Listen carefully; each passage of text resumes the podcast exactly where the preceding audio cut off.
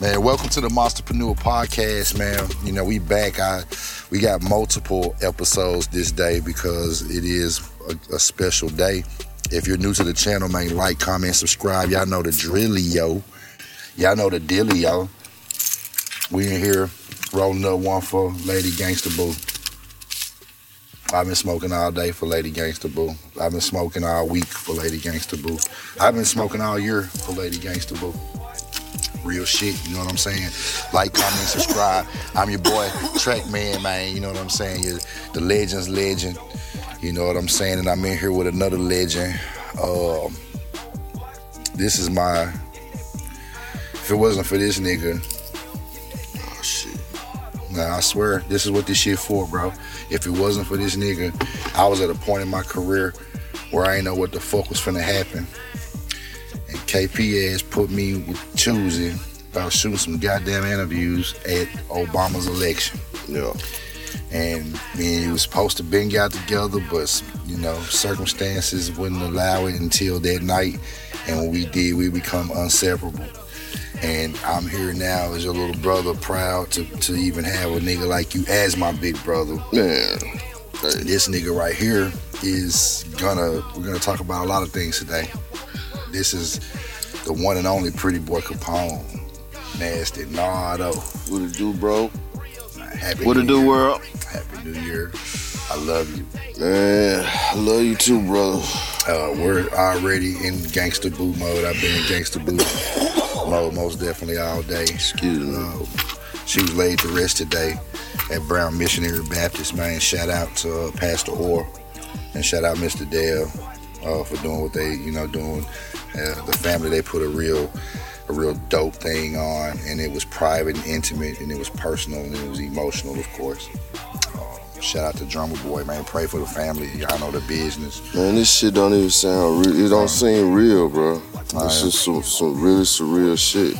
The city felt this, and all the music community, because me and Miss Lane just talked about this a few minutes ago. We're really a close, tight-knit family. Because we really had our own scene.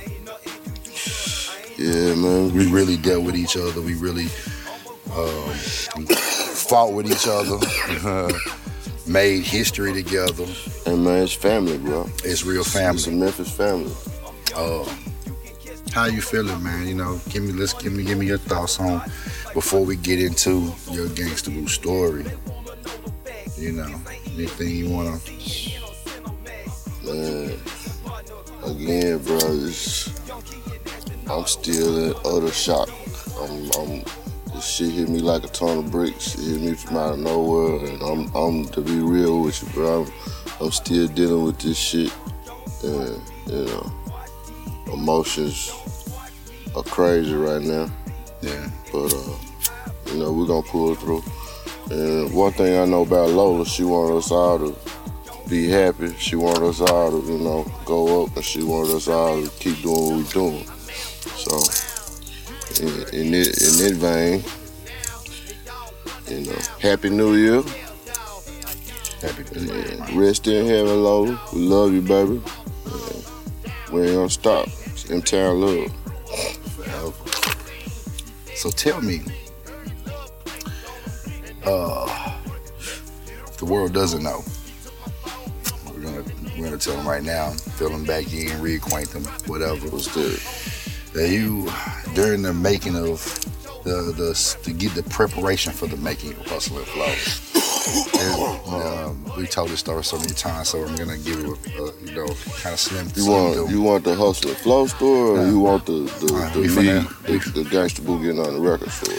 That's what I'm saying. We're gonna move through the movie is scouting. I mean, this is that intricate time where you make this record and you testing it and priming it out and seeing what's good.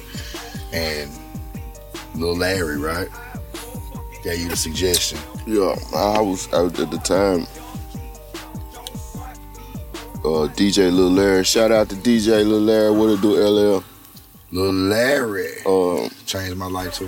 At the time, man, Lil Larry was like the hardest DJ in the city. He had the shit on fire. He had Hot 107 on fire, bro. A lot of folks don't give him his props, but I gotta give him his prop right now, man. Lil Larry, trap out, you maggots, broke a lot of records during that time. A lot of Memphis, a lot of local artists, man. Larry was real intricate in trying to get us out there, bro. And I can't say the same for a lot of the DJs on the town during that time, because it was quite a few DJs from other radio stations that was not supporting local music. Even though they'll sit up and yell and lie and scream like, oh man, I was always there, for no you weren't. Yeah, absolutely not. And I ain't gotta call your name. You absolutely know who you are. You know what I'm saying? You know who you are. Hey man, we want all the smoke, but not all the smoke. But I ain't here for that. You know what I'm saying? I ain't here for that, you know. But they should have and could have done a fucking better job of representing our local radio. Amen. Like when you go to Atlanta and you go to Detroit, exactly, and you get there and them playing Detroit records, nigga, and you hear Detroit niggas now. You hear the other shit too. It was only one station on the town that was supporting us, and it was Hot 107. Fuck what you heard. Mm-hmm. Hot 107, they was supporting us, and they wasn't walking around with their hand out. Very interesting. Like, man, what you gonna do? How you get? I understand how the game go. You know what I'm saying? Yeah. But when you dealing with local artists, bro, you know they ain't got much. All they got is their dream. They got their music, man, and they out here actually working their music. You actually seeing these cats in the club. You actually seeing they posters. You see them working. Yeah, hard. And you won't. And you don't feel like they're good enough or big enough, or because they're from Memphis, cat. I'm for real, man. This in particular individual, man, decided anything from Atlanta, was important. It was more important. They put that as a priority over Memphis music, and I ain't hating on Atlanta because I love the A. You know what I'm saying? But they'll tell you where crunk music came from. It came from here. You know what I'm saying? And during that time, crunk was really, really big, and we were trying to fight back. We were trying to show motherfuckers, hold on, wait a minute, this is where this shit came from. Yeah. And it was kind of fucked up. We only had one station helping us, and we had another station actively showing their ass on, putting their foot on that nigga, like, shut the fuck up, nigga. If you ain't got no money, you ain't this and nigga, just fuck you. You know what I'm saying? So, yeah. But shout out to them. You know, God bless them. You know? But during that time, how this shit happened, DJ Lil Larry, he heard my record. The record I was pushing at the time was Let's Get It Wrong. Let's Get It Wrong. And then we're going to be playing that up under the bottom. So put the links down. I had just finished recording it, and originally it was just me. It had three verses. Right. And it just had me on there. And Larry was like, bro, this record is crazy. Flames. He said, man, I know you trying to break this motherfucker. He said, but bro, I'm going to tell you, if you get a hot feature on this motherfucker from a major artist, he said, bro, this record's gonna take the fuck off. And I'm like, hey, I understood that motherfucker who, you know? I can't, at that time, the major label artists on the town, we only had was 8Ball and MJG and 3 6 Mafia. Right. That was it. You know, at that time, Ball and G weren't as accessible. And shout out to Ball and G, to my niggas. Yeah, saw them last night. Yeah, they weren't as accessible. And Larry had a plug with Boo. She was going through her shit with Hypnotized Minds at the time for legal shit or whatever. Right. They were going through their little division of separation. And he put a call into her, you know what I'm saying? She said she hop on it, the record was cool, you know, of course she was, you know, she fucked with it. But when she heard the record, she was like, hell yeah. She hopped on that motherfucker. We met, and man, it was like, we hit it off, bro. First time we met. And she did that shit for me, bro. She didn't ask for a dime. She did that just off of the love of the record and wanting to help out local artists, bro. And I'm going to always be indebted for her to that, because without her hopping on that record would have never made it to the radio. It would have never did none of this shit it did. It would have never got on the soundtrack. None of this shit. Right. So to Gangsta Boo, I owe her quite a bit. She was very instrumental in the success of my career at this point. Right. So, real baby, I love you. Miss you. Craig was at the funeral today, too. And Craig came and showed some. Craig, hey, man. Killer Mike was there. You know, shout out Killer Mike. You know what I'm saying? They Craig, man, we tried to, and that's crazy because we tried to get that record on the soundtrack with Boo's verse on it. Yeah. A lot of people in the country have never heard the record with Boo on it. Only a few local people have, and people that actually went out and bought that album that had it on them. Yeah. But most people that hear Let's Get a Room, they hear the verse from the Hustle and Flow soundtrack. So why wasn't she places typical paperwork? She was in the middle of that scenario, couldn't. Well, John Singleton, rest in heaven as well, man. Rest in peace, John Singleton. Oh my guy. Yeah. John was the one who was over the music, and he was selecting music and shit. And he already had a relationship with Paul and Juicy. And the whole 3 6 Mafia camp, he knew Boo. Yeah. You know what I'm saying? And when we were mixing the record for the soundtrack, you know, because they wanted to do a whole nother mix on it, you know, make it for the big boy record label. You know, had to put their little polish on it. But while we were doing it, I'm like, I gave you the original version with my vocals on it. I want to give you the version with Boo on it. And he's like, we can't use that. I'm like, why? He's like, certain individuals have reached out to me and told me that Boo can't be on their record if it's going on the soundtrack. They were cool with it as long as it was local. You know what I'm saying? But if for some reason or another, they didn't want it on the soundtrack. So that was blocked, you know? Paperwork, legal, whatever you want to call it, but they wouldn't let Boo on the record. And she was disappointed. As a matter of fact, I was so upset about it, I called her and said, hey, baby, come on down here to the studio and talk to these motherfuckers, because they telling me one thing about you being on the record. I want to hear your truth. Come down here, you know, let's try to make this happen. She came down. And he couldn't hide it no more. He had to just come out and tell her why. When she at that point, she was like, fuck it, you know. And she wasn't real fucked up about it, because she was just happy that they picked the record up. She was like, man, fuck that shit, man. I'm happy for your success. She was happy for you. She was happy. I love you, bro. Do your thing. You know what I'm saying? Wow, but that was incredible. It was fucked up, bro, that they didn't want her on that record. To this day, it really bothers me when I hear the soundtrack and don't hear her on it, because Gangsta Boo is supposed to be on Let's Get It Wrong.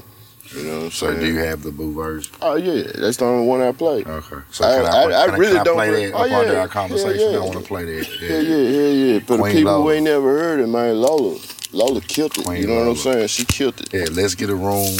The record that you hear us referencing, if you don't know, is one of the opening scenes of Hustle and Flow. When that song that you hear is Let's Get a Room, let's Long Boy. Shout out JP, man. Long Boy, Hollywood JP on the production, baby. That's my dude, man. I'm gonna get his ass in here too. My brother from another mother. What's up, Sylvia? What's up, sis? Yeah, hold that nigga down. You did. Man, yo, hold on down. Yeah, he look happy. That's good. I love that shit for him. You know what I'm saying? Yeah. So let's take it back to Click On. About to click on them. You better recognize. Because, you know, I want to talk about that, because this is one of your the first of your notable records. You know what I'm saying? So that, we're going to talk about that, and then we'll go back to the beginning to talk about the build-up. Man, it's funny, bro. It's, again, how small the city is and how you sometimes, man, you bump into people in the same orbit indirectly all the time. You know, shit, what they call it, 5 degrees of separation. Yeah, you know what I'm saying? Yeah. So, like, 6 degrees or something. 6 degrees. But 6 degrees. You're attached to everyone on the planet by 6 people. Yeah. That's incredible. It. Yeah, 6 degrees of separation. Okay, well, Click On Him had been burning up. I've been working the shit out of this song. It's been burning up the club. Yeah. And I took it to the radio. At that time, the program director, it was a different program director at that time. Yeah. I'm not going to get into who he was. The program at the time, he had a close-knit relationship with a certain individual who had been hearing my record in the streets and shit, and was a little unhappy with some of the stuff I was saying on the record. Right. And he had a little bit more power, you know, with the radio station. Right, right. You know, some political shit.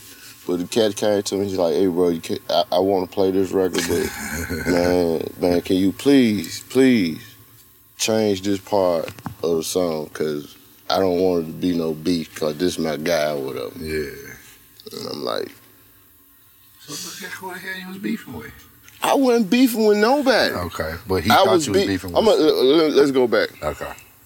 Word got around town to all the local artists that it was a major artist from the city actively paying the radio station not to play the local artist. You hear me? Let me say that again. They were actively paying radio not to play local artists during this time. Mm. It sounds crazy, but you know, when you think about it, if it's only two major acts in the city, all the other cities around, everybody around the country, if that's all they're hearing from Memphis, if they want some Memphis music, who they gonna call? They gonna call who they know. They gonna pick up their phone, they gonna break bread with who they know from Memphis. Right. So if the only thing they know in Memphis is this act and this act, those are the only two people that's gonna get the call, and those people that's gonna get the money from out of town. Yeah, if you don't open it up. Yeah. Right. So they were actively trying to keep motherfuckers down because they were making all the bread. They wanted their money to keep coming in. So I got my stories of that. You know, I've heard and witnessed and suffered from those things. You know, coming up right behind your ass. You know what I'm saying? The same shit was going on. And it's a tough topic to tell people because they don't really understand the logistics of how the game actually works. The politics of the shit. Yeah, once you get popular, then you got to deal with the politics, and that part is where I always lost interest. You know what I'm saying? Like I never wanted to be in the politics.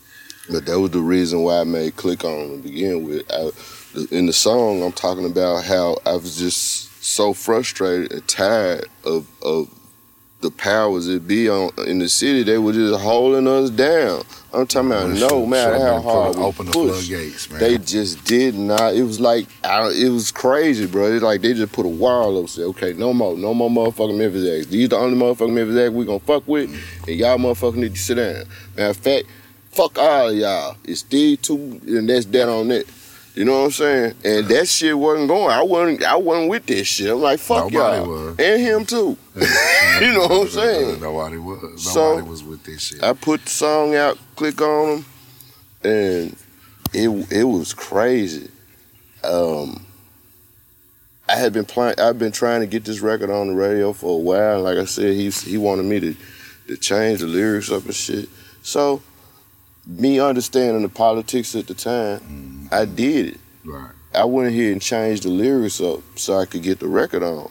But in the back of my mind, I'm thinking to myself, okay, if you do this, you ain't fucking, I'm not getting fucked. Folks are going to be sweating you because this record is already playing everywhere. Every club you go to, strip club, they already heard the record. They already know what I'm saying. They already know who I've addressed on the record. Radio made me do it. You know what I'm saying? They already know it. So when they heard that different version, they were calling up there like, hey, what's this? What's this? What happened to the jump? We been bumping, you know what I'm saying, on the mixtape and shit. This ain't the... Play that time. And it got to the point. Play that time. But I knew that was going to happen. I knew they were going to call back and start putting pressure on them. Like, nah, dog, y'all trying to water this shit down. Nah, we want that raw shit. Because I'll play that shit the way we been hearing it. Where that record is? Why is it changed? Why is it different? And he couldn't answer that.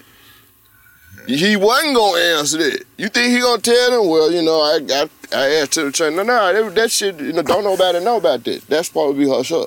You know what I'm saying? Yeah, you can't let that. But at that point, the record started gaining so much momentum, they just had to say, fuck it, let it go. Let's just, whatever happened, happened. Yeah, so how did you pick up after that? What was, you know, like, what was your next move? Shit, when I put out Click On Him, shit, my next move was Let's Get It Wrong. That was my next record. But because they wasn't chosen to represent the city with their hustle flowing. Fuck you, big bro. I felt you on that, and when I heard that Watch TV record, I'm playing that motherfucker right now up under us. Yeah, man. Right, Craig Brewer, what it do, man? That record was inspired by you. That record was inspired by my fans. That record was inspired by all the haters that was upset that they wasn't chosen. They were not chosen to be on this damn movie soundtrack. It was crazy. Everybody in the city was trying to get on this soundtrack when they got wind of it, except me. You wasn't even trying. I wasn't trying. It happened by sheer. I was not trying to get on this movie soundtrack. But Seven did call you though, right? Like you, but you Seven, you was up there at the club testing the record. I was at home and Seven called me. Okay. And shout out Seven the Great. Seven Richie. I was about to go test the record because I just finished recording it like a couple of nights before, and I was ready to go see what we were gonna do in the club. And my guy, DJ Seven, he was DJing at this certain strip club at the time. And Divine Intervention, he just recorded it a couple nights prior. And what a lot of folks don't know about Seven is, Seven's not only a DJ, Seven's a real entertainer. He's an actor also. Yeah, yeah. And at the time, he had previously done a small role in... Cookie's Fortune. No, it was... Craig Brewer's first movie. It was The Poor and the Hungry. The Poor and the Hungry. It was a black and white, low budget, but it was his first film. Yeah. Seven was an actor in Craig Brewer's first movie. Yeah. So him and Craig had an established relationship, and at the time, nobody knew who Craig was. Nobody knew he was shooting a movie. Yeah. But Seven did. So Craig is a white guy throwing ones in a strip club, talking and researching the business. When he wrote Hustle and Flow, and he started getting, they started bankrolling the movie. He got money to go out and start actually doing the production and shit. Right. He reached out to Seven because he knew Seven was a DJ, and he was reaching out to Seven because he needed music for the soundtrack. He wanted to be a Memphis sounding soundtrack. This movie was based in Memphis. He wanted Memphis artists on it. So him knowing Seven and knowing that he was a DJ, he figured he had relationships built with a lot of cats. So right. Seven was like, yeah, man, I'll do that. And as soon as he came to the club to scout out some scenes, when he found out he was coming there to scout scenes out for the movie, he called me that day. It was happened to be, like I said, it was a few days after. I was going to the club anyway, but I wasn't going there early. This is like early in the day, like 3 o'clock in the afternoon. You ain't supposed to be here at this time. Man, I'm just rolling up. I mean, just waking up and rolling up from the night before. Because, I was late night. I was, I was a vampire at that time. I'd be out 4, 5, 6 o'clock in the morning, Well, anyway. Studio rats, man. That's regular life for me, studio rat. That's all that is. Yeah. So he calls you and tells you get your ass up there to the club. He said, man, come down here, man. This is, remember the cat I did that movie with? I had seen Poor and the Hungry. Yeah. And I was like, I don't remember him, but I know the movie you're talking about. He's like, yeah, man, with that cat, man, he's shooting another movie, man. It's about a pimp and this, that, and the other. At the time, again, like I said, I seen Poor and the Hungry. I'm thinking this finna be another low budget flick, Might go straight to DVD. It wasn't no real big thing to me. Yeah. He said he was a movie. Okay. And so I'm like, cool, whatever. Anything helped. So I came on down there and gave him the record. He played it. And dude was in there. Craig was already in there. And I didn't know who he was. I didn't know what he was doing. But again, this is a strip club. So... Yeah. It wasn't shocking to see some white guys walking around. You know what I'm saying? So I'm thinking he in there with like the regular tricks. They know the black girls. I'm thinking he in there tricking off and shit, but he came to the DJ. He was getting a lot of money. I guess, but he came to the DJ booth when he heard the record, and Seven was like, "Yeah, this is my guy." And he's like, "Man, I need to get in touch with him." He said, "He right over there." So he called me to the DJ booth. Divine introduced us, man. Craig told me, he's like, bro, I love that record. He had already heard Click On Him. And he was already a fan of that record. And he was like, I'm not going to make no promises to you, but I love to have your record on the soundtrack. Right. I'm going to do everything I can, but, you know, I'm going to get back with you. And again, at that time, I didn't think it was going to be a really big movie. I'm thinking low budget. I'm thinking Poor and the Hungry, black and white. You know what I'm saying? I'm thinking this is going to be, no disrespect, I thought it was going to be, you know, a very low budget film, you know? So I wasn't really excited about it, and I really didn't take him seriously. Right. Man, about 6 months later, I had totally forgotten about this shit. About 6 months later, I get a call from Craig. He's like, man, I told you I was going to try to get you on this record. Soundtrack. It's a guy I need you to meet. Once y'all hash it out or whatever. The guy on the soundtrack, right? It's the, not record, he said, the guy that's over the soundtrack, my boss, he wants to meet you. He's in town. Come down to Arden Studios if you can today. And, you know, I'm going to introduce y'all. Y'all can work out whatever business y'all need to work out. You have no clue. I have no clue. So you pull up at Arden. I pull up at Arden. Walk in, see Craig, see a couple of engineers I know and shit. Yeah. Dapped him up, and he like, man, he over here in Studio A. So we go in there, and it's the big studio. Yeah. They had what was the big-ass board they had, the SSL, what is it? SSL. The big mother, yeah, SSL. Yeah. They had the big boy. Yeah, the big dog. Yeah, that's room A, nigga. You know, so I go in there, and I'm like, wow, I'm just amazed, because I had never recorded in that motherfucker. Right. And over there in the corner, I look, I see this dude, and I'm like, damn, that motherfucker look like John Singleton. He was on the phone. He got off the phone, and he said, let's get a room, get high, and get naked. Nasty motherfucking Nardo. It's John fucking Singleton. It's crazy. It blew my mind. It blew my mind, number one, that he had been listening to the record enough to know it. Right. And I didn't have to introduce myself. He already knew who I was. Yeah. That shit fucked me up, man. It blew my mind. Like, I was like, damn, John Singleton. So at that point, That's when I was like, this is not finna be a low-budget film. Right. This is gonna be a real motherfucking movie. Right. So when that dawned on me, that's I started getting nervous. I was like, oh, shit. This shit real. Yeah. You know what I'm saying? So, yeah, that's when I'm like, okay, I gotta make sure this shit is right. Then I'm starting to think, okay, let's get a room, the right record for this motherfucker. Hey, bro, I got other songs, you know what I'm saying? Yeah. But nah, that was what they wanted, and that's when he pulled me to the side and addressed the situation with Boo. No. But yeah, that's how that went, man. So he heard the original. Yeah, he heard the original. Rest in peace, John Singleton, man. The version that John Singleton and everybody got heard was the Gangsta Boo one version. With Gangsta Boo on it. Man, yeah, rest in peace, John Singleton and Lady Boo, man. You know what I'm saying? Like, it's crazy. That's to be a part of origin stories like that is always just like so like. I know them, but you know, every time you describe them, I still be like, man, damn, it's like so vibe. Oh, man, so I forgot. Man. Pride.